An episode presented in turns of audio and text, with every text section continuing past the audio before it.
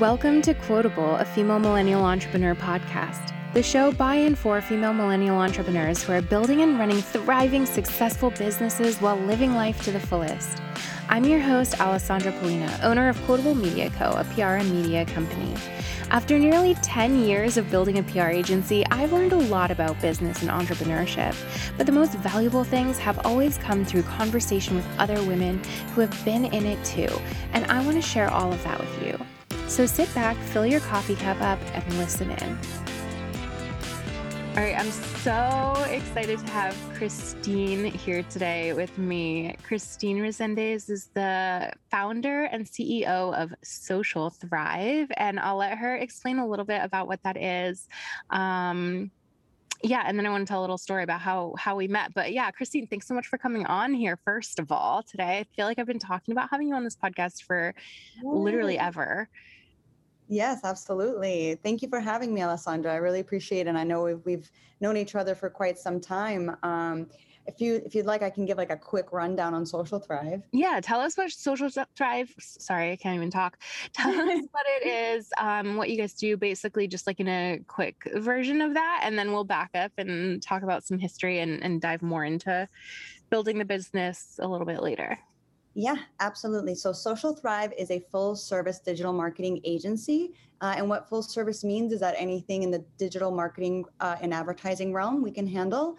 So that means Google Ads, uh, paid social, website development, uh, social media, of course, graphic design, um, and anything that would entail, you know, online marketing. That's what we do for our clients. Um, we do our best to keep everything in house as well. Um, we service right now a good percent of our portfolio is actually in commercial and residential real estate.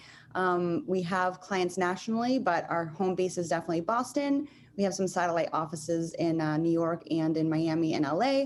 Um, but yeah, so that's kind of a, a quick rundown. Yeah, no, that's perfect. That's great.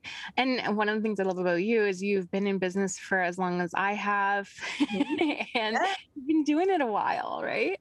Yeah, yep, since 2012. Um, yeah, you and I met around, yeah, right around that time, and we were, um, I think, trying to figure it out together. yeah, and yeah, I want to, and I want to like mention that too because, well, I'm hoping this episode is going to come out somewhere around the anniversary of this podcast, um, mm-hmm. which oh, I think. Wait, is it three years? I'll have to look that up. Oh my god, yeah. That sounds outrageous, but I feel like I've already done a two-year anniversary episode, so I don't think it can be two years. I think this has to be three years. Anyway, I felt like this would be a good conversation to come around around the anniversary of the podcast, anyways, because like, yeah, we met for the first time i think when we were probably first in like in like our first couple mm-hmm. years of business and i want to tell that story a little bit because it's basically like you were one of the first like business people that I met, like business owners who was also like a young woman. We were both only a couple years out of like yeah like a year out of college at that point right mm-hmm. and or two well a year out of college when we started our business i guess we pro- we probably had been in business for like at least a year before we met but i can't remember exactly when we first met but someone yeah. introduced us who i had gone to high school with and you had gone to college with and mm-hmm he was like, You guys both, I just realized like both of you live in Boston now and have kind of somewhat similar businesses, just in that we were both like in the marketing space and at the time worked mostly alone, right? I mean, you had maybe some other people on your team. I was totally running everything as a solo like shop at that time. I hadn't hired anyone else yet and like had nobody ever to talk to about stuff. Mm-hmm. So he was like, "You guys should get together," and we just like did. We like went on a blind date. I feel like like a blind business date, and like uh, met for coffee and just talked for such a long time about like business and what we were dealing with and working with clients and all of that stuff. And that was really where if anyone has listened to like the first couple episodes of this podcast, I've talked about it before, but I started a group for female millennial entrepreneurs in Boston. Kind of like shortly after that, that was like what first kind of like piqued my interest in that. I was like, wait a minute, this was really awesome to get to talk to somebody who was like going through it too. Yeah. And I didn't know anybody else who was like in that situation. So I started a group for in-person networking like kind of based off of that conversation that we had and then like I've explained before, that this podcast kind of came out of that too, because um mm-hmm. yeah eventually i was like i wish we could share these conversations wider and like share these people's stories more and it started out the first like couple episodes of the podcast were people that i met like all through that group before deciding to take it even even beyond that and now obviously we interview people from all over the world but like i feel like everything came from that 1st mm-hmm. coffee meetup that we did just me yeah. and you Absolutely. We've done a couple of, I, we've, well, we've done coffee meetups, you and I for, I mean, obviously before, mostly before the pandemic, but yeah. you know, every time we would get together, it'd be like, you know, you know, how do you set this up? Or, you know, what do you think about this idea that I have? And I think I remember, you know, in the beginning, maybe like you sent me a presentation i took a look like it's just helping each other being you know whether it's set up like how do you invoice or you know do you have this constant issue with your clients too so it was more kind of like soundboard like uh, sounding yeah. off or however you say it that's like you know bouncing things off of each other and just like figuring out you know figure, figuring it out together and like just common experiences and and helping one another yeah and i feel like we were always kind of yeah just sort of along a parallel path in terms of like I don't know, you're dealing with really similar things in a similar stage of business. So it wasn't like, you know, asking someone who's already been doing it for 10 years and it's more of like a mentorship situation or asking somebody who's like just started and you're like feeling like I probably already know more than you. It was like we were really like along the same lines and it just felt like yeah, I've always felt like I could just like really ask you anything or like talk about anything and like no mm-hmm. pressure or like fear of you of like being judged or anything of like I don't know. I always feel like we've had a really open and like oh yeah, open, honest conversations about stuff. And it's really been refreshing. So thank you. no, thank you. I've, I've always thought it was so helpful. And, you know, I'm very glad to have met you early on and glad that we continue collaborating too. Yeah. And I, today, look at this. We're on a podcast together. It's great. finally. I know. And I can't believe we haven't done it sooner, but I we should have like, um, I feel like I should have focused this conversation like around the power of like connection and having that kind of like relationship in business or something. But um, I didn't really think about like steering the conversation really any way with you. I was just like, let's get on and talk and, and hear about your business. So um, I would say that's probably like the overarching theme of our mm-hmm. relationship though. So maybe if there's anything somebody gets out of this episode, it's to find somebody like that, which is something I feel like I've talked about a lot in terms of just like finding people like that in your business, I think can be really helpful. And don't be and don't be afraid to like like you said, like zero judgment, ask a question, even though because in the beginning, like obviously now you and I have 10 years of you know the business experience and managing a business, but I think in the beginning, it's always going to be like that imposter syndrome thing where you're starting, you, you know what you're doing, and yet, you know, and I don't know if this just stems from, you know, you know, being a woman or what have you, trying to figure things out and not being sure of yourself maybe in the very beginning. So don't be afraid to ask questions. There's no, there's no stupid questions. Um, it, if anything, I'm sure like a hurdle that you've faced, maybe someone, a peer of yours, maybe recently faced or is also facing. So there's no reason not to ask questions so that you know, everyone's here to help each other, you know, get better. So, yeah, I think that's a really good point. Like, that's one thing we always found, right? Is like, mm.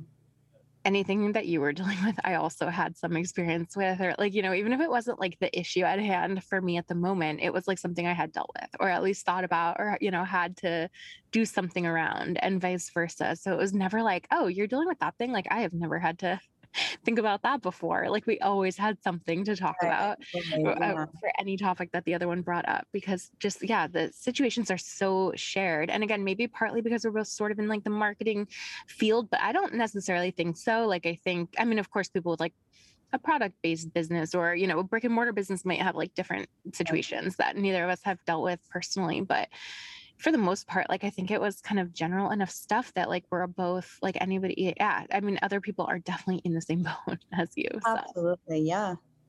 Absolutely. So let's back up for a little bit. Let's tell people um, who haven't met you before, like how did you actually get started? Obviously, we've talked about how we uh, met mm-hmm. like shortly after we started um, our businesses, but tell us a little bit about what the actual journey of starting the business was like for you, how you got started why you started your business, that kind of stuff. Absolutely. So, um, back in 2012, uh, I just have gotten my master's degree in, in marketing and, digital media. So um, I have kind of like that jack of all trades background where a little bit of web dev, a little bit of graphic design, a um, little bit of entrepreneurship. So um, kind of luckily, you know, got a degree that kind of encompassed all of that a little bit.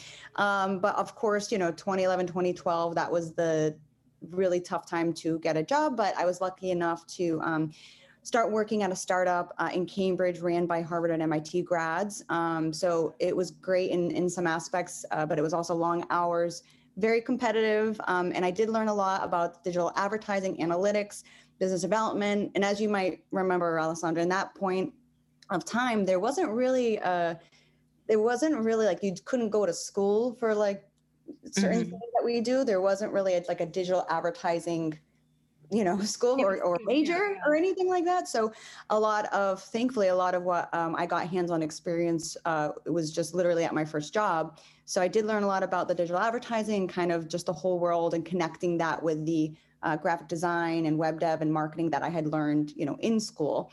Um, but of course you know i was on the a little bit on the verge of burnout because it was a startup and um, when it, when it's your first job, you know, I grew up in a, in a household that, you know, when you work, you are all in. You know, you live and breathe this work, and that's the only way you can kind of get out of your situation. So, I worked, I worked, I worked, and then I definitely started thinking to myself, um, you know, if these people around me are only a couple years older than me and they created a business, um, you know, why can't I? So after working, you know, my bum off I was thinking, you know, there's got to be um, a way for me to utilize the skills that I have um, and be my own boss. Um, so I think that's where I started thinking, you know, I'm building right now at a startup, I was building something for somebody else and mm-hmm. working my, my bum off for somebody else. And I learned a lot, but after, you know, three years, you, you know, you realize, you know, maybe this is not where I want to dedicate my time. Maybe I want to build my own um, and be my own boss.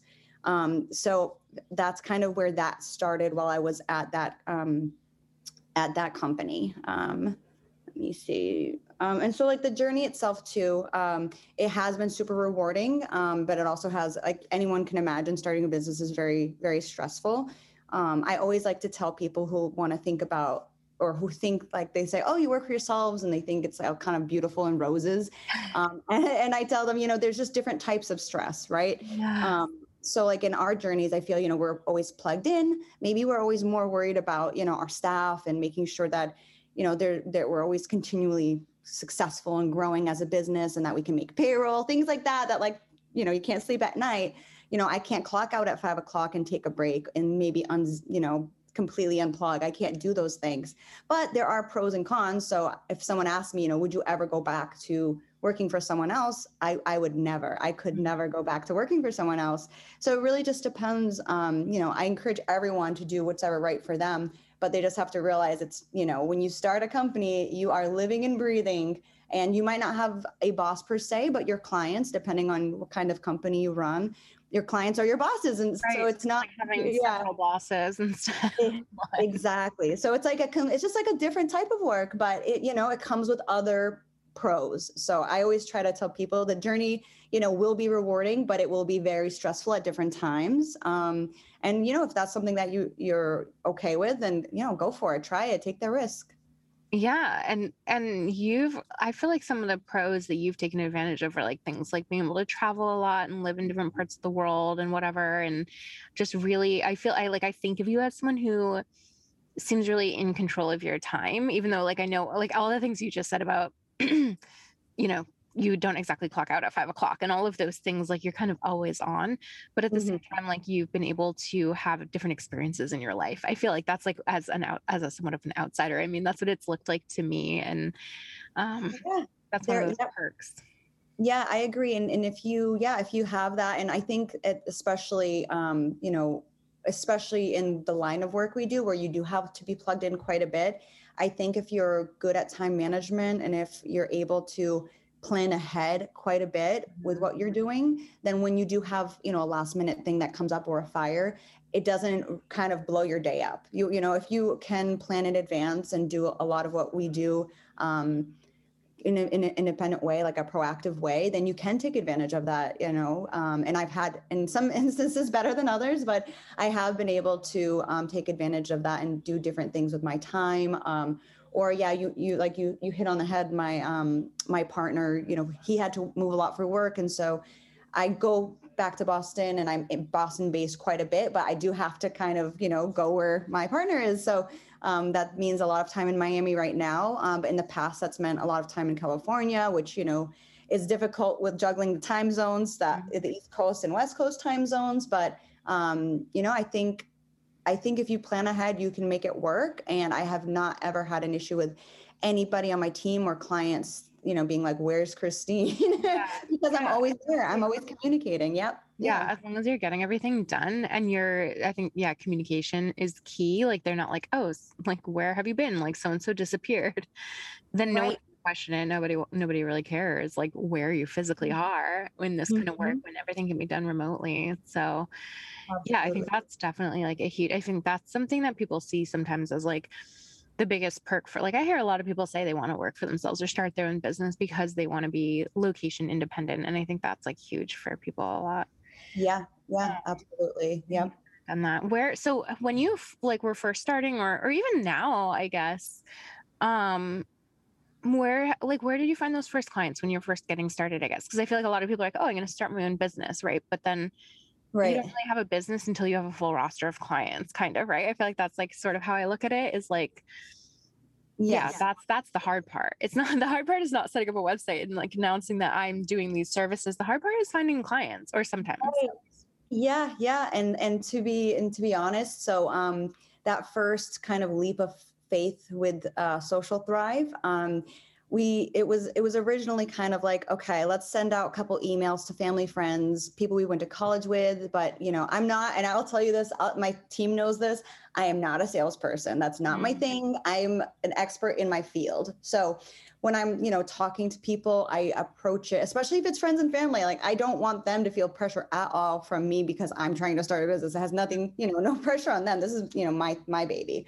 So when i would talk to them i just you know it was about do you know anyone that you think that that you think could benefit from from our help? You know t- talking to them a little about what you know what we're doing. And we started off to be honest with you we started off with very cheap and or free services just so we could build our portfolio. Um, and so a lot of our clients at that point were mom and pops because they you know they all needed help and they all had no budget so they it was really you know it was a, re- a really good kind of exchange for services at that point um, and to this day, we do still have a lot of our mom and pop clients on our roster, which is really interesting because we have a very diverse portfolio. But it really means a lot to us to keep connected with those original people, um, businesses, small business owners that gave us that chance in the very beginning. Mm-hmm. Um, but when we're giving cheaper free services at this point, um, me and my former business partner, we still had full time jobs because it was a risk and we had to counterbalance that risk. So we would both work at night, both work on the weekends, um, and to a point where um, we at some point we both quit our full-time jobs and had still had part-time jobs to uh, supplement that income um, I did not, I definitely did not come from a place where I had freedom to quit a job. That was something that was not super common. I'm first generation immigrant. So it's one of those things where you can't, you can't just be like, hey, I'm going to quit my job and have no safety blanket. You can't do that. Um, so these kinds of risks, risks were just something that I felt more comfortable planning a lot ahead and planning and kind of just overworking and making it happen um, just because you know it just it's not easy just to say hey i'm going to quit my job and, and start a company knowing not knowing whether it would succeed or fail so we kind of did um, thankfully i was able to work with my former business partner and kind of work on a plan that kept the risk really mitigated um, but still allowed us to build that portfolio so I would say within the first uh, year or two of Social Thrive, we still had full time jobs. We were still making it work. Um, we were still building that portfolio. Um, but you know, once we got it off the ground, once we gained the trust, a lot of those um, Boston-based business owners, little by little, they were actually telling other business owners, mm-hmm. Um, and and since then the referrals really haven't stopped. We've gotten so many referrals and a lot of it has to do with trust. Um, you know we are uh, although with the pandemic we can't see our clients as much in person we do have that trust. And i think you know if they call us up even if it's like I can't get my email to work or they just need some, you know, a quick question, they can call us. And I think a lot of other agencies that are maybe bigger than Social Thrive will put you in a queue and you won't really talk to anybody. Mm. And I think that's been a big part of why we've been able not only to retain so many clients, but we've been able to um, get a lot of really, really strong referrals from our current clients to other other businesses. Um, and and something to note too, you know, we in the beginning, like I said, I, risk was scary for me. You know, I was really nervous to even talk to my family about starting a business because it was just something that was scary. Um, and we never actually took a loan out. I know a lot of when you're first starting, there's a lot of pressure, or I felt a lot of pressure from you know my former business partner to be like, let's get a loan, let's accelerate things. Um, but I feel like sometimes when you do come from a low income immigrant background, that stuff is scary. You don't want to take a loan, like you don't want to owe money. You don't, yeah. you know, it's all scary and things just feel like you, you know, just stuff that you're not used to. You're not used to that kind of thing. Um, and so what we did instead was from that from the beginning because we did still have you know full-time jobs then we had those part-time jobs um, we just really wanted to save a very strong rainy day fund and that's how we protected ourselves in the first i would say three four years. We just really were really careful really careful on you know how we spent our time because we knew we knew that the beginning in the beginning that the clients were going to be on the cheaper side that we wanted to help them genuinely help them but also they were helping us get get our portfolio built out as well. Yeah. And I feel like that's something that a lot of people, I feel like it's very trendy right now for people to start a business and like go right in with like the top tier clients and like the top tier mm-hmm. services and being like, I know what my worth is, right? I feel like I like that. I, I feel like I've talked about this before. Like I hate that phrase, like know your mm-hmm. worth and like and then add tax or whatever. Like when you're first starting a business, I'm sorry, but your worth is not that high. Like you, your mm-hmm. worth, um, and I don't mean that like don't internalize that like but like literally the cost of your services should not be that high if you don't have that much experience doing it it's just mm-hmm. not it's not the same as the worth of your time or the worth of your life like all of those mm-hmm. things i'm sure are worth millions of dollars an hour but when you're first starting a business you start off where you start off and i think that's and that's something i did too and mm-hmm.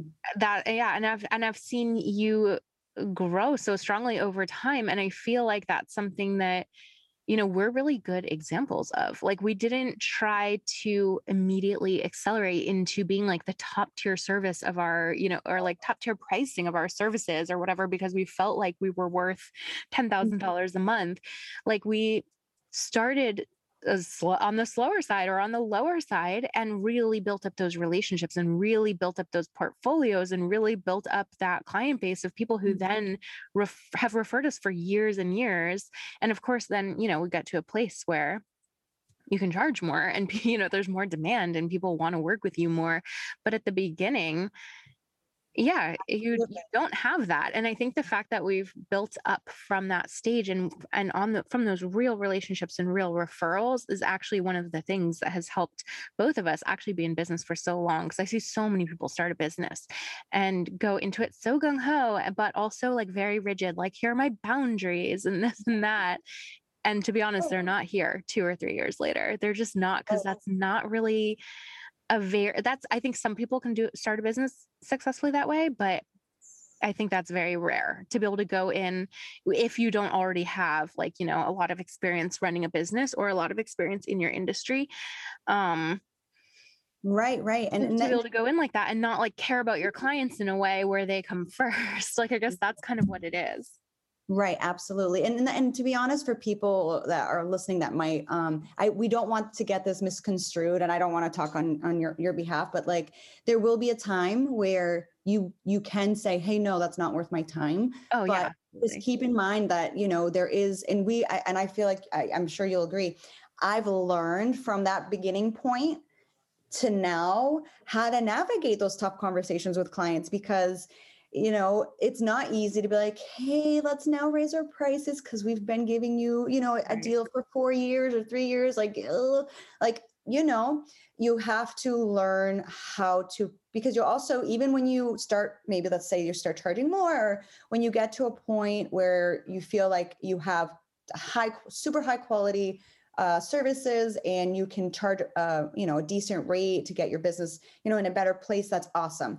But don't forget even at that point you'll still get haggled by some big companies. And so you have to kind of learn your ins and outs of your pricing model really intimately um, and you'll have a better you'll have a better understanding because you started off where you started off or at least that's how i feel like our journey or my journey yeah. um, you know how it's come come across um, obviously it would have been perfect to charge more in the beginning but that's then then i would feel like we wouldn't have gotten our feet in the door at a lot of these uh, places. And some of them were restaurants that are great restaurants you know? Some of them are um, you know they just took a chance. And i actually my um this can be this uh, can also be applied in other places. I was just going to say my best friend when she got married she um she wanted to kind of like figure out some cost savings. So what she did for like her photographer and videographer is she went with someone that hadn't had a big portfolio and she got a deal because that person wanted to build a portfolio. So as there are ways to kind of like it's not all like oh work for free. That's not at all what we're saying. But if you do need to get your foot in the door that's how you do it you know? right. Oh yeah, absolutely. I mean, to clarify, like in the first couple years, like I think that's that absolutely can be your foot in the door for sure. Because I see mm-hmm. people say a lot. They're like, "How do you get that first client?" Like when you have nothing to show them, and that's what you might have to do is take on a a lower client in order to get something to then mm-hmm. show the next people, the higher client, and then absolutely once you get to a point where you know your time is booked up then your time does become worth a lot more and then you do have to maybe turn down smaller clients or be mm-hmm. much more rigid with your pricing like absolutely and i'm like i'm just glad we got to that point and i'm just thinking mm-hmm. like it's because of the things that we did years ago to lay down those that kind of like foundation of a company i think that has helped us now get to that point so i mean yeah if mm-hmm. you and if you can get to that point within the first three years then more power to you that's amazing but um yeah i mean i think it took it took a little i think oh sorry wait say what you were going to say and then i want to say one more thing about that. Okay yeah no i was uh, i was just going to say it reminds me too of um you know there was that point of uh, when we were starting to kind of turn the tide on just doing mom and pops and just being kind of like a smaller business um, when when that when we finally got our, our foot in the door with some kind of bigger industries you know there, like i said real estate commercial and residential was mm-hmm. something in our first three or four years we slowly got our foot in the door that way and i remember being you know being pretty young still and in a meeting um, with a bunch of head honchos at this big real estate firm and we were pitching our services uh, as were a couple of other companies and the um, there's always going to be that one eccentric uh, owner or ceo and he looked at us dead in the eye and he said um, do you think you could handle this amount of like work? Like he he i think he you know for a second wanted to push us a little bit and you know because we were punching above our weight and we still do we punch above our weight. And and we we looked at him and we we said um, we wouldn't be here if we didn't think we could handle this amount of work.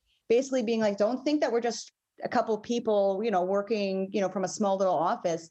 You know we we know what we're doing. We have all the confidence in the world and maybe at that point we were still a little on the smaller side but still like uh, when when we got that question asked i knew that we were kind of on the verge of finally grown or being i guess considered more grown i guess. Um, but i'll never forget that meeting because i obviously was terrified. I was like oh no. Like are we going to do well? Are we not going to do well? This is like a huge chance. Yeah i feel like the fact that you like had that reaction of like we wouldn't be here like that almost is it almost like um reiterated what's the word I'm looking for? Um reconfirms it. That's not the word I'm looking for. but like reiterated what? Like re-emphasized yeah or? to you, to yourself right like you were like wait it almost you know because it's one thing to say it to other people but then when someone else like almost asks it mm-hmm. of you and you're like well yeah wait like i fully stand behind this i fully believe we can do this like mm-hmm. i don't know there's almost something more when when you get that pushback and then you're like yes absolutely like yeah. even and if i had any doubt before like i know we can do this Absolutely. Yep. Exactly. And and saying it because it's sometimes you'll get a you'll get a question like that from a potential client out of the blue. You we were not expecting that, and it's honestly it happens every so often. You'll get a, a question from a client, and you're thinking, how do I respond to this? But always just always be confident.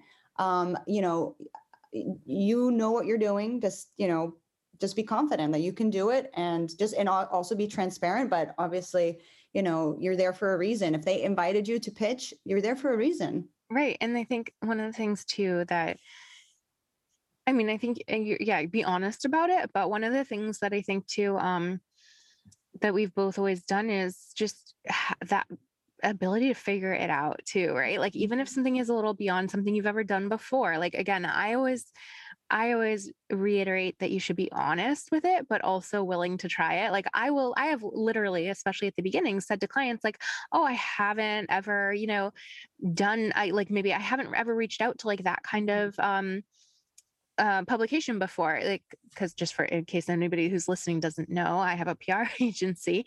Um, so I'm I had been like, you know, I've never reached out to that kind of publication, but I absolutely think we can. I don't see any reason that we couldn't like secure an article in like that kind of outlet and I will make it I will I'm willing to make to try and make it happen. And then that's your opportunity to uh, to figure it out. Like is there a different mm-hmm. thing I needed to do to make that work? Or is there something else I needed to learn or try or figure it out or put more time into? Whatever that is like I would be honest with them. I would never say that like I'd done something I hadn't done or you know that the kind of results were that I were different than what were actually true for what I've had experience with. But mm-hmm then also be really clear that like you know what? I'm willing to do whatever i can to make it happen because i want my business to go too and those are all things that are going to help me be successful in the mm-hmm. future and they're willing to work with you. So i feel like something like that and just just as an illustration of like being able to figure things out right? Like even if something was scary or a little bit beyond what we what we we knew what to expect like we figured out ways to make it happen and again i want to like reiterate because i think there's a fine line between like actually trying to take on something that you don't mm-hmm. know how to mm-hmm. do or like that you don't have your expertise in but if right. it's like something that was like pretty much what my services were but i hadn't ever done like exactly that before like just figuring it out or even like i guess more so it's like in different parts of the business like not actually um you know the actual service right. that i specialize in but something to do with like running the business or growing the business yeah.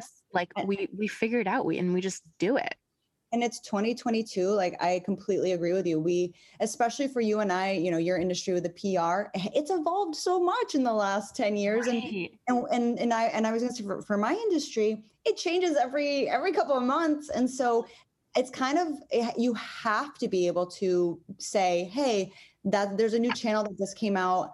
We haven't done it before but we're going to research the heck out of it and we're going to learn it and we're going to let you know if we think it's a viable effort for you to go into or if you want to do a test run um, because we have to uh, as a digital marketing agency we have to get you know get go through those um, motions and learn because what we do changes all the time. So it's there's always going to be a situation um, and i and i think your industry is somewhat similar too. Yeah. um, you have to be open to that and, and as just like you said it only grows your business and i can tell you my clients so when they ask certain questions that seem like okay out of the realm of our, our agreement let's say mm-hmm. let's say they hire us for a specific so, scope of work and then they see something uh, on the internet and they ask a question of something that we might not be familiar with but it doesn't mean that we can't you know given our background and expertise in what we do there's no way that we wouldn't be able to investigate it look into it build our services better and then help them with whatever consultant question that they consultancy question that they have. And that only has grown like our relationship stronger with our clients because we're willing to be like okay let's think about that. Let's see let's see. Why not? Let's talk about it. Let's look into it. Um, it might not right now be something that you know you you have on your plan with us but we want to know. We, if this is going to work for you we want to do it yeah, so, I think okay, mm-hmm. and you just brought up a couple like there were a couple things I wanted to say based on what you just said and I'm probably going to forget some of them. One thing I just want to say quickly too that I almost mentioned before when about like just getting started too. I feel like it's mm-hmm. almost worth noting that like when we like we were starting so long ago that like social media was still new. Like I don't think I even mm-hmm. had like Instagram when I started my business and like there weren't Facebook groups yet and like all of those things that people turn to now for a lot of well a lot of business building things mm-hmm. like a lot of what people use right now for marketing their business when it comes to a new business because I'm thinking like yeah like both of us built our businesses totally off of like local referrals and stuff. but a part of that and a part of why we didn't know other people in business in you know other other young women specifically in business was because those like platforms didn't exist those spaces that now like we go to to have those kind of connections and conversations mm-hmm. like they weren't mm-hmm. a thing yet so i just kind of want to mention that not to totally date ourselves but um but also, yeah, like all of that social media, online stuff, uh, P- online PR stuff, like all of that is things that have just been evolving so much since we yeah. started. And I think that clients appreciate it even more know like appreciate knowing that we're growing and evolving alongside these things. Like I think yeah, nobody sees it as like a negative thing that we're like, oh yeah, we're like we'll look into that more. We'll figure out if that's something that makes sense for you based on your goals, mm-hmm. things like that. Because everything has been either new or changing so much in that time and and you and I are not I, and I I'm totally like we're not old like we're not old but can I tell you like I remember when Facebook came out and I was I think it was uh my the end of my high school and I was like what is this? and I was about to head into college I'm like what is this? Um obviously we had known about like LiveJournal MySpace all that stuff and it was really exciting and all that but you know it came Facebook came out you know at that point um got really big in college and then there was no courses really I, I had a couple of courses right. about um, like political change and how Twitter helped, you know, a con- uh, different countries like lead protests, like those minor, minor anecdotes about, you know, and that point they were calling it new media. It wasn't even called social media or digital, or whatever.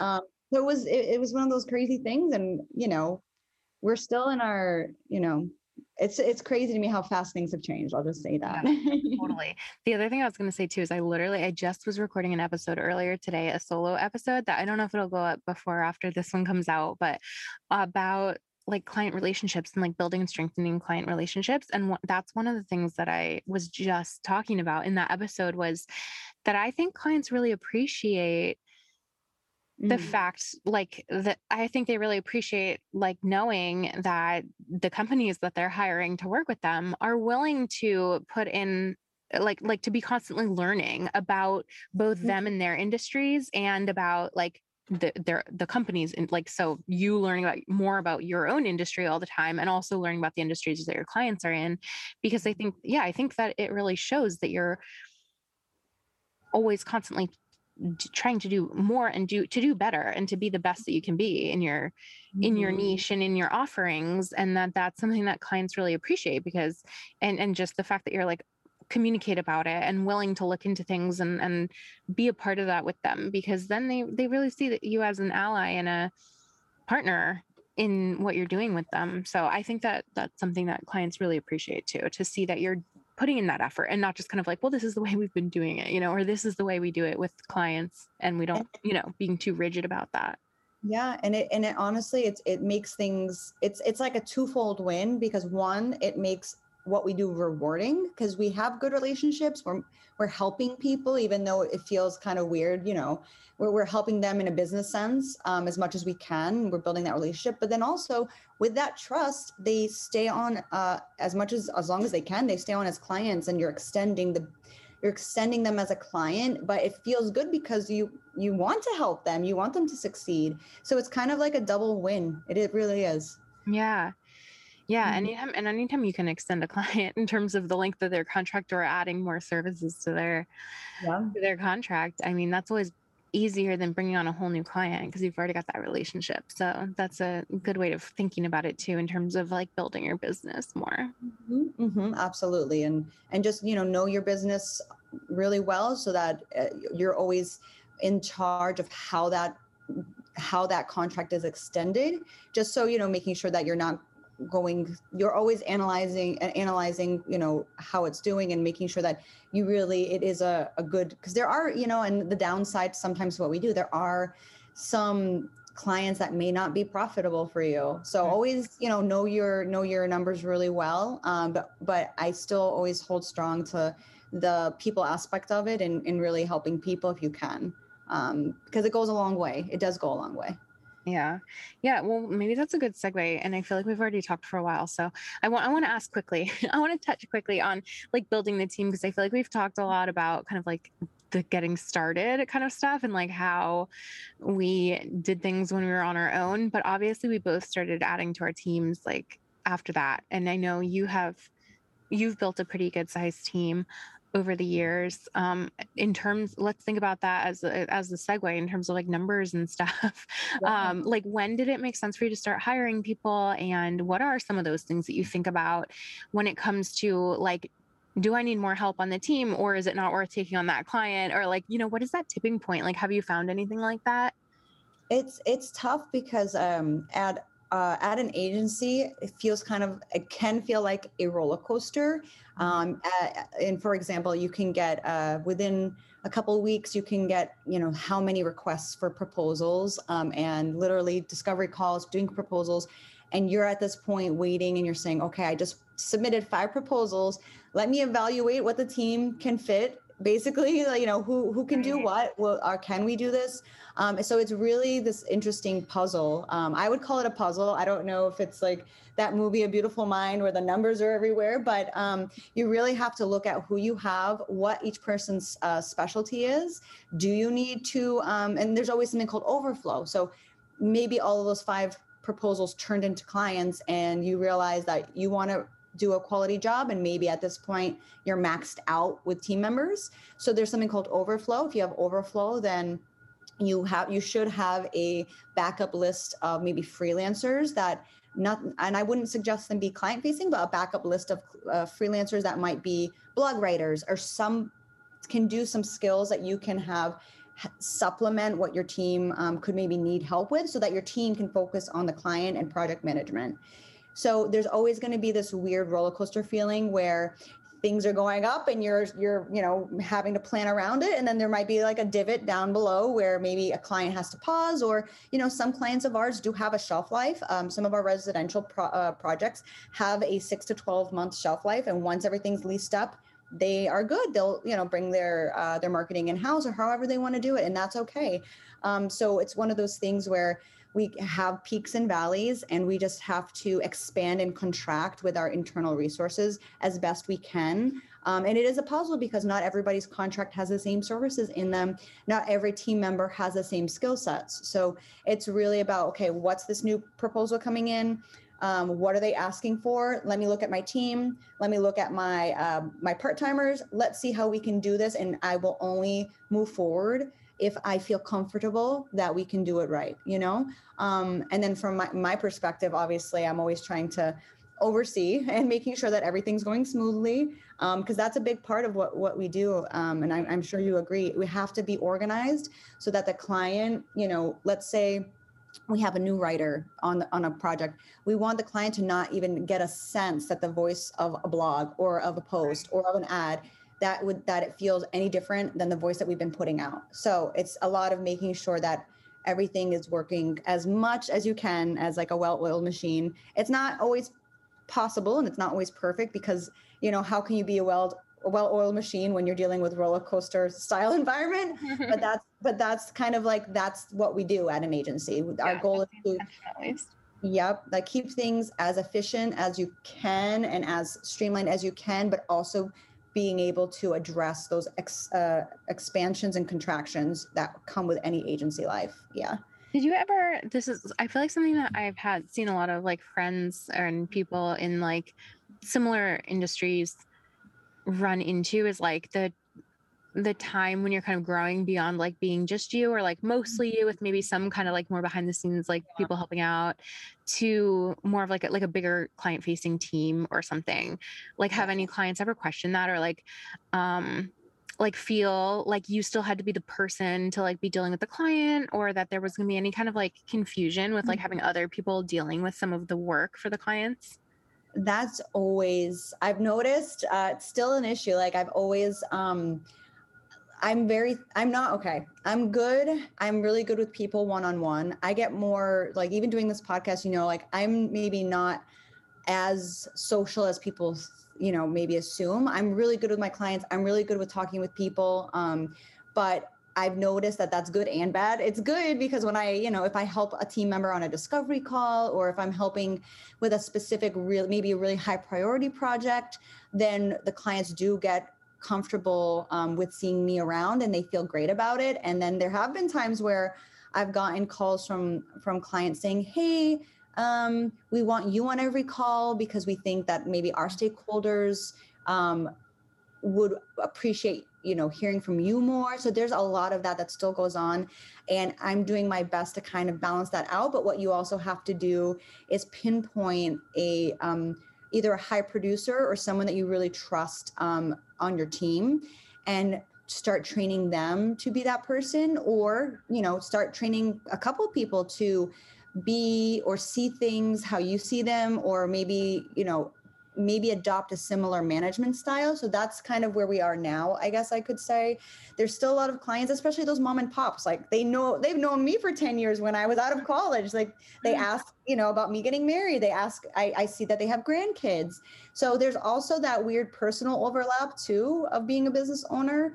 So I definitely do my best to be always there, always um, respectful, but there the, it's there's only one of me so right. i have to kind of demonstrate to the team members um, and i say i have to because i still am in that process yeah. um, of showing them hey you will be just as successful as me you know if not more if you you know if you follow maybe some of these tips and things that i i've done and you know a lot of what i i would suggest is just being really genuine and really you know actually talking to clients and listening to them that's mm-hmm. i think where people have really gravitated towards me as the business owner. And I don't think that's very hard to, you know, explain to my team, you know, and show them it's you you guys can be that point person for these clients. They can put the same amount of trust in you as they have in me.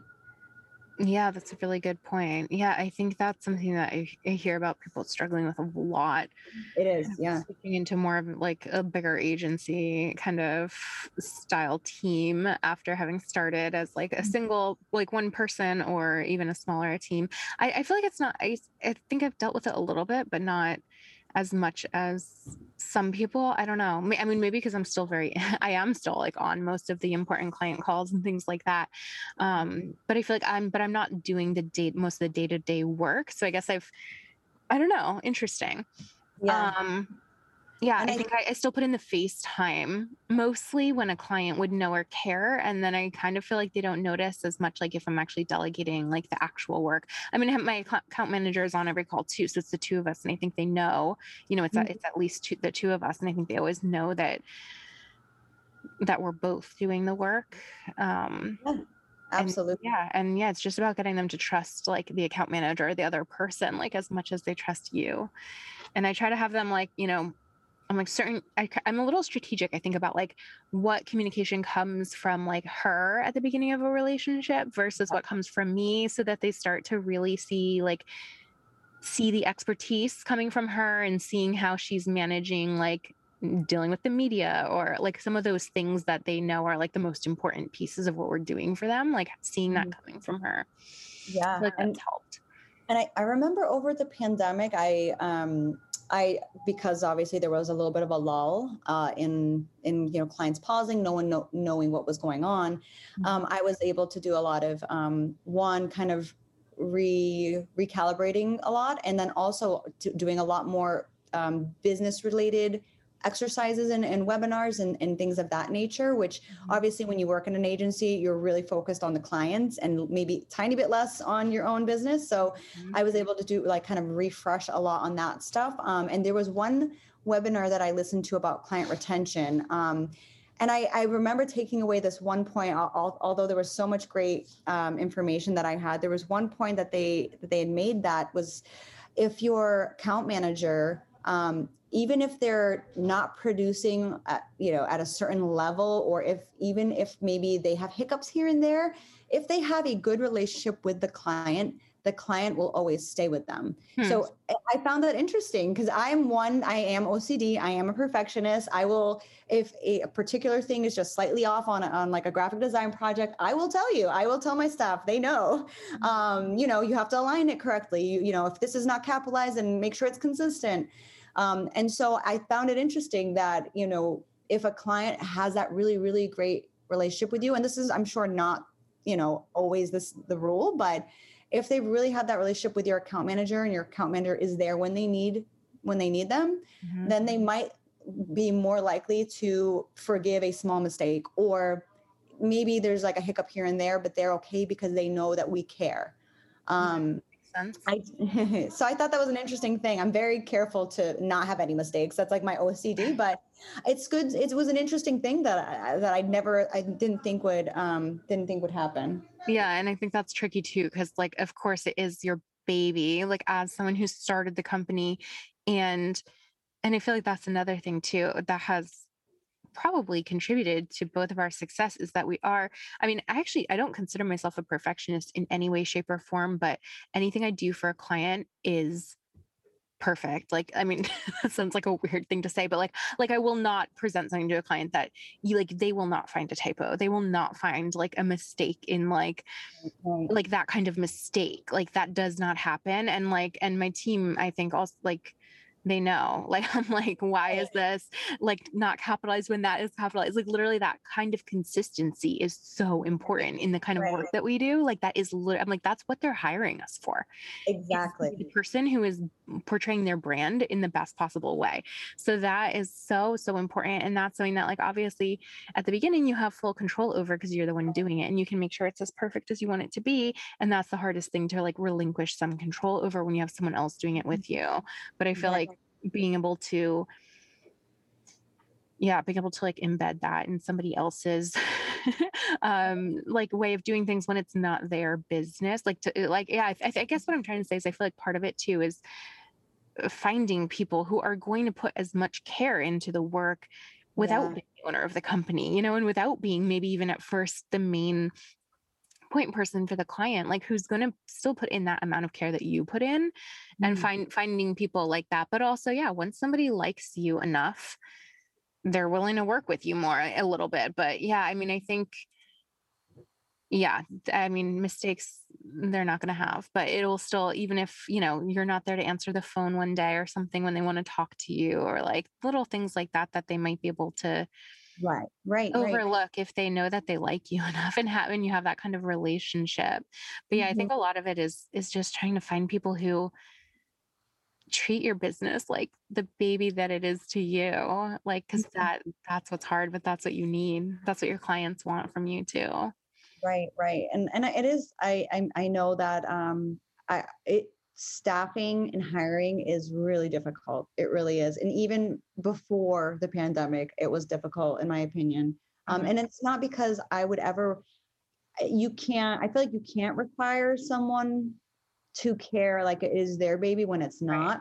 But it is their job to take things seriously. And then you have parameters in place and processes in place where you know there are um, objective uh, things and goals that if they don't meet then that's a problem. So um, i think i think there it's just interesting the more um, you know after 10 years you get really familiar with different people's like work styles and um, you can maybe sometimes tell sooner than later um, if someone's not a good fit. And maybe in the beginning um, you give more chances and you really want to um, foster people. And i'm still of that mentality. Um, i we for a while we didn't even do um, internships anymore because we we had a couple of okay interns and then we just for us uh, it just took a lot of, of time to mentor them. And then so it was something that we're like okay i don't know. Some of them weren't really responsible either at that point and, and we were like okay so what do we do?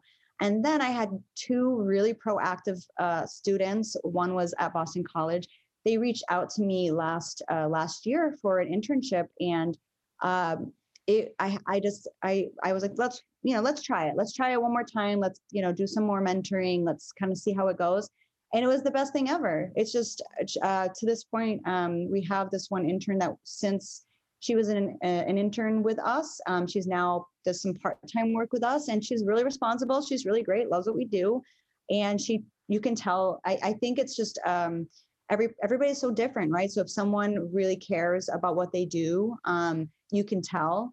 Um, so uh, you know we're really fortunate to have um, met a lot of those people and have some of those great people on our team.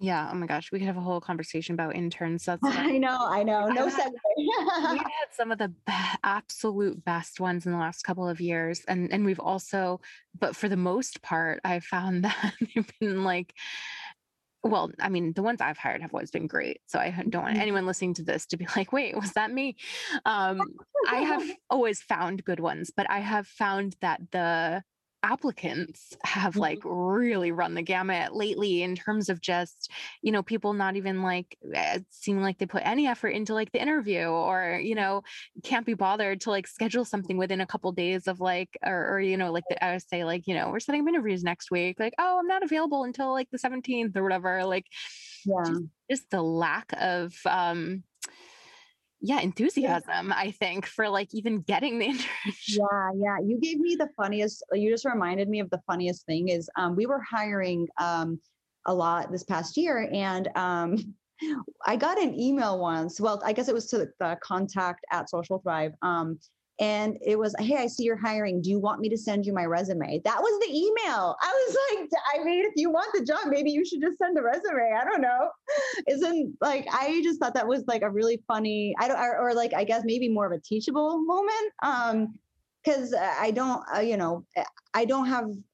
I don't know. I was gonna say I don't have like the time to like foster you to like set like to do all of that. But you know, if you really liked the company and our mission and you liked the work we do, maybe email something out. I don't know. Maybe Yeah, it's the juxtaposition though of like the people like that who will send an email with like multiple questions about the about applying and I'm like first of all no like I will never have the time to like reply to questions about you applying if you haven't even sent a resume or anything that shows me that you're going to be worth like my time I don't know that I'm even going to want to interview you let alone like so why would I spend all this time like answering questions about it but um between that and then the people who send like an amazing application and then like follow me on like Instagram and LinkedIn and like send a message and like actually try to do this personal outreach and like connect through the different things that I'm saying and putting out there like there there are people like that. And yeah if anybody listening to this looking for an internship keep in mind there are people who are doing all that and then so don't be the person who emails saying like oh can I send you an application? Take right, right. but anyway, yeah, no, we could totally do a whole nother episode on that. But I want to end on um like I want to get like a little more personal, like rather than the business side of things. Like what are some of the things obviously we've talked about like it can be stressful, it can be a lot of work, like it's hard to turn off. and like obviously as the business has grown and you've gotten, you know, you're you've been in it longer of course Mm. some of those boundaries are able to come back a little bit more and there's your day-to-day life changes a little bit more but what are some of the things now that you do um like outside of work that or just that have helped you be successful whether it's work or not i guess like some of the things like do you do do you have like a certain routine that you stick to do you swear by a certain morning routine or anything you do outside of work to just like decompress a little bit like anything like that Yeah, a, a little bit of uh, a little bit of of I guess, and well, let's start off with I guess my daily routine. I'm big on organization checklists. Um, I use the the Social Thrive Asana, like the project management system, like a Bible, um, because I need, you know, I'm held accountable. I, everyone else has to be similarly held accountable on the team. So that's kind of how I organize. Because as we talked about, there is a very gray area between when you're plugged in for work and when you're not. And I have run into the issues where I'm working till midnight or on the weekends because a project needs to get done and I want to make sure it gets done. Um, but what I like to do to kind of break away from that, um, I do listen to a lot of science podcasts. And I, I think, because I used to, um, before I got into kind of the digital world, uh, I was big into um, chemistry and, and biochem. And I had started off uh, in that major uh, in college and in you know high school that was what i thought i was going to be doing Mm. um, so i that's kind of my escape obviously movies and, and that stuff too but i like to escape to a place where it's completely different than what i do day to day. Um, and it helps it gets me excited about something outside of work. Um, it's still educational because I, I i like i don't like to i like to i like to learn things like i, I get excited about really things like that. Mhm. um, I like uh, last week. I, I think um, I had a podcast about uh, heavy water, uh, like what the difference is between regular H2O and uh, you know what heavy water is with deuterium, and then also you know what's limestone and things like that. That it sounds really lame, but limestone's actually really incredible. I thought it was. I thought the podcast was not going to be fun at all. Um, but that's one. And and you mentioned too traveling. Um, I'm obsessed with this uh, this YouTube show called Geography Now. He does a video on every country in the world. So like the things that I like to do are al- for some reason I always I was always leaned to learn like learning and edu- like just learning things. Mhm. Um, and so when it's not relevant to work, it makes it feel much, much more of an escape. So I, I'm not always plugged in when I'm like learning about science or geography or, or what have you. Um, so that's what that would that would be, I guess, what my personal anecdote would be. Yeah, I love it. That's really interesting. I didn't know that about you. I know it's super. Uh, I'm not going to say nerdy. I'll let you make your judgments about me. No, I love it. That's great. What um and is there anything when it comes to business like planning or um goal setting for the business that you do to like keep moving forward or keep Yeah. yourself on track? Yep. So um in 20 uh, I think it was uh in end of 2018 around 2019 um my former business partner actually stepped down and then obviously the pandemic came and so I spent a lot of time trying to kind of recalibrate and something that came out of that was um, I created an action plan um, and I also, um, after I actually worked at that startup, this is just like a little side note. I had two years working as a, a marketing manager for the the state government. Um, it's like a weird side thing that I I did while I was starting Social Thrive, but it was a great learning experience because I worked there nine to five and I could clock out and not like at that point when you work for the state, you can't take things home with you. So you clock out, and I did Social Thrive every night and every weekend. So while I was working there, um, there was a really cool leadership program that it kind of reminded me of what we did with Social Thrive. But it basically, um, we created this action plan. Um, and what it's saying is the action plan says, okay, everything right now for Social Thrive is working as it is. What can we do outside of our current day to day to get us um, in a different place next year? Mm, So we have this action plan where it was um, the first half of the action plan had to do with kind of, you know, now that I'm the sole owner of the company, I wanted to um, make more processes and organize it a lot better. That was my goal. So that was like a big goal um, for step one. But then the other steps are steps that I can do 2022 goals, 2023 goals, um, five year, 10 year goals. And those steps are firming up our services, expanding our services, um, beefing up our interview processes. What goals do we need to be better this time next year, and how do we get there? So we have these goals. We look kind of at the state of Social Thrive as a business, and we say to ourselves, okay, this uh, service we do, it could be a lot better. Let's spend some time on that before Q1 ends, and let's see where what we need to do to be better. Do we need to buy new software? Do we need uh, to find a new person to help us with this particular service? Or maybe maybe we don't do this service. So it's really evaluating hey is it even profitable? Why are we spending our time on this? And if it is let's let's figure out how to do it.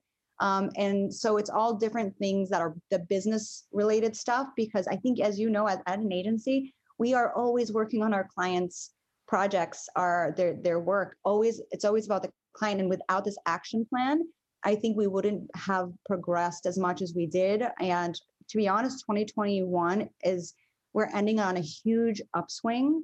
Um, and I think it really has to do with, you know, in 2019, 2020, us recalibrating and putting together this action plan.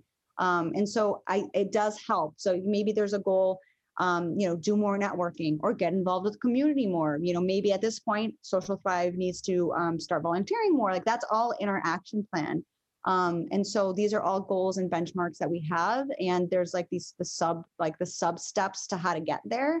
Um, so that's I mean I would suggest that for anyone, especially uh, if you think about it. Um, some people in the beginning of creating a business, maybe they have a very bare bones business plan. Um, maybe they haven't looked at their business plan in a couple years. So this is kind of a reminder to be like, hey, you know, you may have had a business plan way back when, but times change. Your business may have changed. Yeah to go back in your business plan, look at it. Do you need to update it or do you think that that's fine? Maybe you should have an action plan or a new, you know, new goal setting.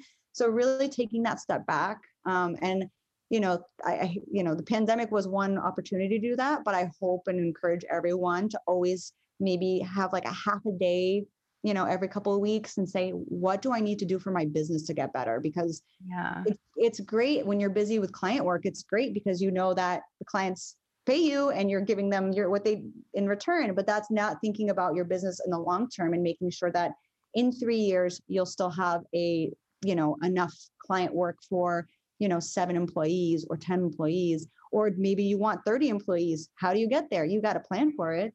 Yeah, I love that. Constantly moving forward. Yeah, I think definitely at least every year, like revisiting whatever, you know, if you have a a business plan or whatever, like things do change.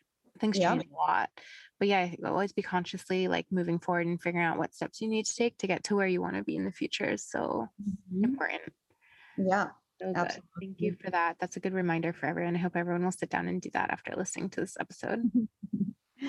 Awesome. Well, thank you so much. Tell me, um, oh, we always end with what's one thing that you wish you had known more about when you first began your business? Can you think of one thing that you would that you wish you had known more about when you started?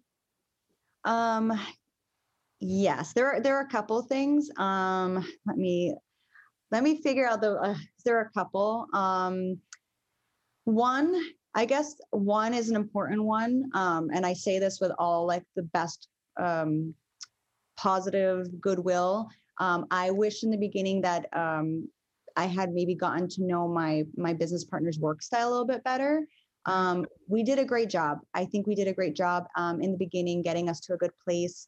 Um, and I just know that once she decided to step down to start her family, I realized, okay, I can now do things that the way I think that it should have been done in terms of that business plan, getting it back to where it needed to be. Um, you know, an- an- analyzing the profitability, uh, you know, organizing processes and putting together, let's say for hiring, because hiring is always a big thing, especially the, the smaller you are, the more risk it is when you hire one person, never mind, you know, a couple people. So, um, you know, we're, you know, we don't have 100 employees. So for us, we take everything very seriously. We have a lot of clients that want us because we have, you know, ties to Boston, ties to New York, or what have you. So, you know, I was able to put together a, a more rigorous um, onboarding for new new employees and for a more stringent interview process because that's a huge thing. You know, I, you know, when you interview someone, they could sound great and they could have some certifications, but that doesn't mean that they're that they are going to be a good fit for your company or that they are going to fill the need that you hired them for. So having been able to take that step back and say, all right, I need a more stringent hiring process. I need a better onboarding process. I need better processes for um, day-to-day management so that every staff person knows, um, you know, knows what they're doing, knows the clients, and then from there we can scale. I wouldn't, I would say that I, I couldn't envision us scaling seven years ago. Um, but now we're finally at the point where I'm like, I think we can, we, we're, we are scaling, we are scaling. Um, and so I, I'm really happy about that. But it's just one of those things where there, there was good and bad from having a business partner. Uh, we shared the risk. So that was a really good thing. Um, we both shared the time and energy in making this thing our baby. But it was just, we just had different management styles. And I think, you know, that probably um, uh, restrained us a bit from growing. Um, but that's, you know, that was one thing. And obviously, there's one other note about hiring people that I had wanted to to say. Yeah. Um, if you were going to ask this question Yeah, about, I was well, I was gonna say what's one thing you'd want to share with other entrepreneurs? That's kind of the other way we end it. So so you could say that as as an in answer to that. What's one thing you'd want to share with other entrepreneurs looking to hire, maybe? yes. So, and this is I'll have to say this is a second hand advice because I someone had to tell me this before it sunk in. Um, because you you're when you're hiring um, there's always a song and dance okay do you fit the requirements um, does this person you know want more money and we talked about this earlier a lot of people and and this is good. I'm, I'm glad people uh, know their worth in some aspects but you also have to know that you are the owner right? So if you're interviewing someone you think that they're amazing but they want maybe maybe they didn't look at the salary range and they're asking for more money. And you know you have to be strong and say even though you seem like a great fit this is the role of what it was you know this is what we put out there for the maximum cap on the salary and then what you do as a business owner is you find someone that will take that salary and if they're amazing that's when you promote them give them bonuses um, foster them and pay them more. Because i had had instances where maybe i was um, really excited about a particular person and they I, you know they maybe wanted more than what the salary range was and you know maybe you got caught up and you thought okay you know what? I want this person i'm going to meet them where they're at instead of having them meet you um, and then that you know a particular person may not work out which happened in my in my uh, instance. Um, and so that I actually got this advice. I'm in a, um, a scalable uh, entrepreneurship group. I'm in a you know a couple different net- networking groups, and there's a specific group that I'm in that's New York based that's about scaling, and they're it's much more like a software developer, I would say, kind of um, group of people. So not everything applies to my industry, but this particular question that I had about hiring, because I was having a lot of hiring issues before the pandemic, um, you know, and they said never meet someone where they're at because you're taking the risk, not them. You know, they're they're fine telling you, hey, this is my my minimum. So you, you're the business owner, it's your business. You stick to your guns for what you're hiring and what this role is worth. Don't listen to anybody else. Don't meet anyone else where they are at because they will prove themselves to you. And that's the best way um, to kind of approach hiring. And can I tell you, ever since I've done that, I've been much happier hmm. because mm. I'm not worried now about being able to pay someone more than what I had planned in a particular role. Now I'm paying them as they are being productive and showing that they're responsible and that they're um, they're team players. To be to be pretty frank frank with you, if they show that they're team players, I have no problem giving out big bonuses. Um, and and I think that that's actually happened uh, ever since I took that advice. Um, things have been going way better. I've been less, you know, nervous too about that kind of weird song and dance when you hire someone. Interesting. Good to know. Yeah. I feel like I haven't heard anyone say that exactly like that, but it kind of makes sense. I mean, from my own personal experience, I don't know. Yeah. I mean, I think with a small business, especially, it's like, right. Yep. Everything depends so much on everything else. And like, if somebody is great and going to actually help us like make more money as a company, like, I'm, I want to give all the money to them. Like that is so worth it to me. But if somebody comes in and and wants more than like I know I can comfortably be sure that we can like really pay, then it's just gonna be like a stressful situation. Like I'm gonna be stressed out the whole time, and there's like gonna feel like there's so much riding on it, and mm-hmm. everything they do is gonna be like, hmm, is it really contributing enough to the bottom line of the company to be worth that and it's just like such a whole different like vibe to the whole relationship i think than than if somebody comes in at the place where you were comfortable and what you were offering and then it's like yep and here you can have like any extra money that you bring into the company like have a great bonus like i want people to get paid as much as humanly possible but i don't want it to be like at the expense of me feeling like i'm not going to be able to pay myself or pay our other expenses or things like that because it's yeah. because it's more than we were comfortable with for that payroll or something. Mm-hmm. So, and if you think about it, I think one thing that we as entrepreneurs um, battle is that you know we have the idea for the company. We're really great at our expertise. You know we're not hr people in the beginning. We don't know in the beginning these little nuggets of advice. So it was crucial and i made the mistake. I asked for help after i already made the mistake and they confirmed that you know this is the way you should go about it. And i've been it's been really helpful ever since. Have i still made maybe a couple of um you know minor minor issues with hiring? Yeah of course but i'm a human we're all human and i think it's just been such a good piece of advice. I mean another thing too is when you're doing the hiring always try to hire someone that's maybe better at it than you because mm-hmm. while you know we created our, our businesses we want to surround ourselves with people just as passionate about the business. So and you'll see that once once you hire someone like you said don't hire we're not going to hire someone uh, where they're at at this point because we're not massive companies we're not massive. Um, but you can easily tell once they get started after a couple weeks if they're passionate about what what you do. Yeah.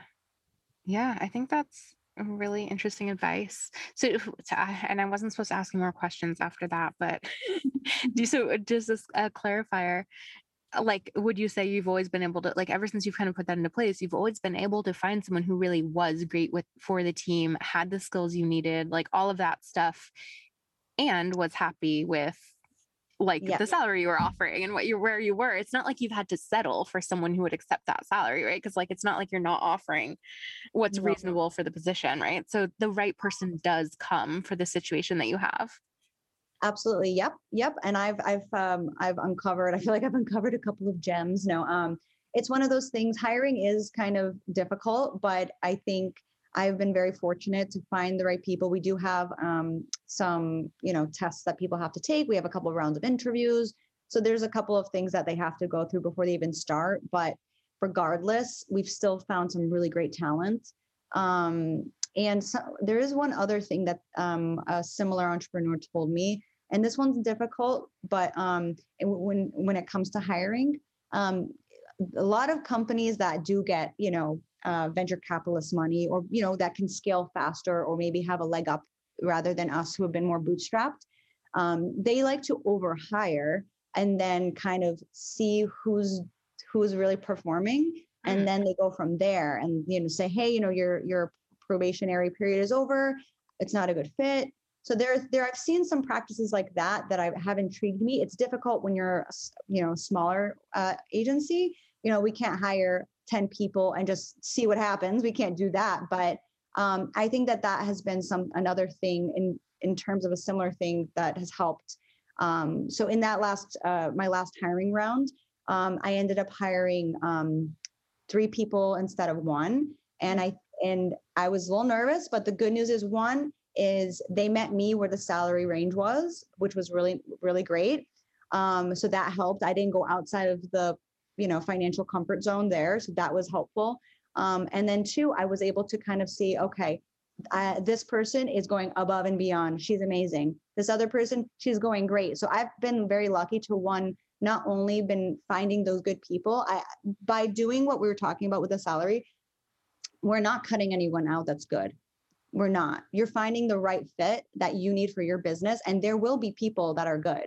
Um, have you have I had issues before with with maybe hiring people that didn't work out? Yeah, but that's that happens to everybody. You will find good people, and it, it doesn't have to be at the expense of of your bottom line, your small business. Yeah. Wait, I'm sorry. And then with the third person, did you let them go, or did you end up keeping all three on? I've uh, got to know now. Yeah, no, oh, keeping all three on for now. Yep. okay. So yeah. and hey, sometimes that works out, right? Sometimes it's like when you really need somebody, like you feel like you need someone, you can't find the right person, and then you feel like you need one person, and you find three, and it's like yes. yeah. you gotta find a way. And then you know what? The clients end up coming. Like I feel like when something like that happens, like you're you're gonna end up with like extra clients and be able to yeah and that was a that was a planned kind of risk too because like i, I was i was saying before um we're in a we're in a, like this roller coaster mm-hmm. and and i've noticed that we've been hitting a lot more peaks mm-hmm. and i said to myself you know i'm not going to keep doing like this one by one training someone you know right. so I, I i went for it trained about three people at the same time which was also wow. a huge help because you know it, it's hard to train someone and you know whether they do or do not work out what what have you but i knew we had a lot of new work coming in um, and it was kind of like a it was a gamble because i was gambling that the new work would come in but and it's a calculated risk right? It's one of those calculated risks you have to take and then yeah it mm-hmm. worked out. Yep absolutely amazing. Yeah. okay we've gotta we've gotta end here because i don't want this to be too long even though i know we could keep talking for like all day but can you tell people where they well first of all is there anything else that you do really want to say? I don't want to like cut you off in the middle of this conversation but if there's mm-hmm. anything else you want to leave us with please do and otherwise let us know like where people can find you online if they want to connect with you or find social thrive or anything like that yeah absolutely well i just want to leave it on being thankful to have met you alessandra um, i've yeah. it's always been helpful to bounce things off of you from the very get-go so I am really appreciative of that. And I hope people know that everyone has a different journey. I definitely, if you heard this podcast, I know it's a gone, you know, it's a longer one and I tend to to chat a lot, but if you heard everything, you know, I didn't have the same journey as every other entrepreneur. Um, but that was my journey and we're doing great. So um, don't feel weird if your journey is not the same as maybe what you read in a textbook or maybe uh, you know feel comfortable feel feel proud of what you've already accomplished and just keep putting in the work um, that's what we do every day uh, at Social Thrive. so you can um, go to our website, socialthrive.com. Um, our Instagram is uh, at Social Thrive Boss, B O S for Boston. Um, and my uh, Instagram, if you want, is Kristine Resendes. Uh, so yeah, feel free to reach out. I have any questions. I'm always here, happy to connect with um, any other entrepreneurs if you have questions, uh, or even in the industry if you have a question about you know where digital marketing or advertising is headed in 2022 anything like that we're more than happy to chat. Cool. Thank you so much. Oh my gosh thanks for coming on. No i've had a blast. Thank you for having me Thanks for listening. If you enjoyed this show, please subscribe to Quotable, a female millennial entrepreneur podcast, wherever you listen so you won't miss the next episode. And leave a review on iTunes so other people will be able to find us easily. Also, don't be shy to get in touch with me or anyone you've heard on the show. We're all about connecting, and our Instagram handles and contact links are always in the show notes or online at quotablemediaco.com slash podcast. If you want to join the community of other female millennial entrepreneurs, join our Facebook group by searching Female Millennial Entrepreneurs on Facebook. Talk to you soon and see you there.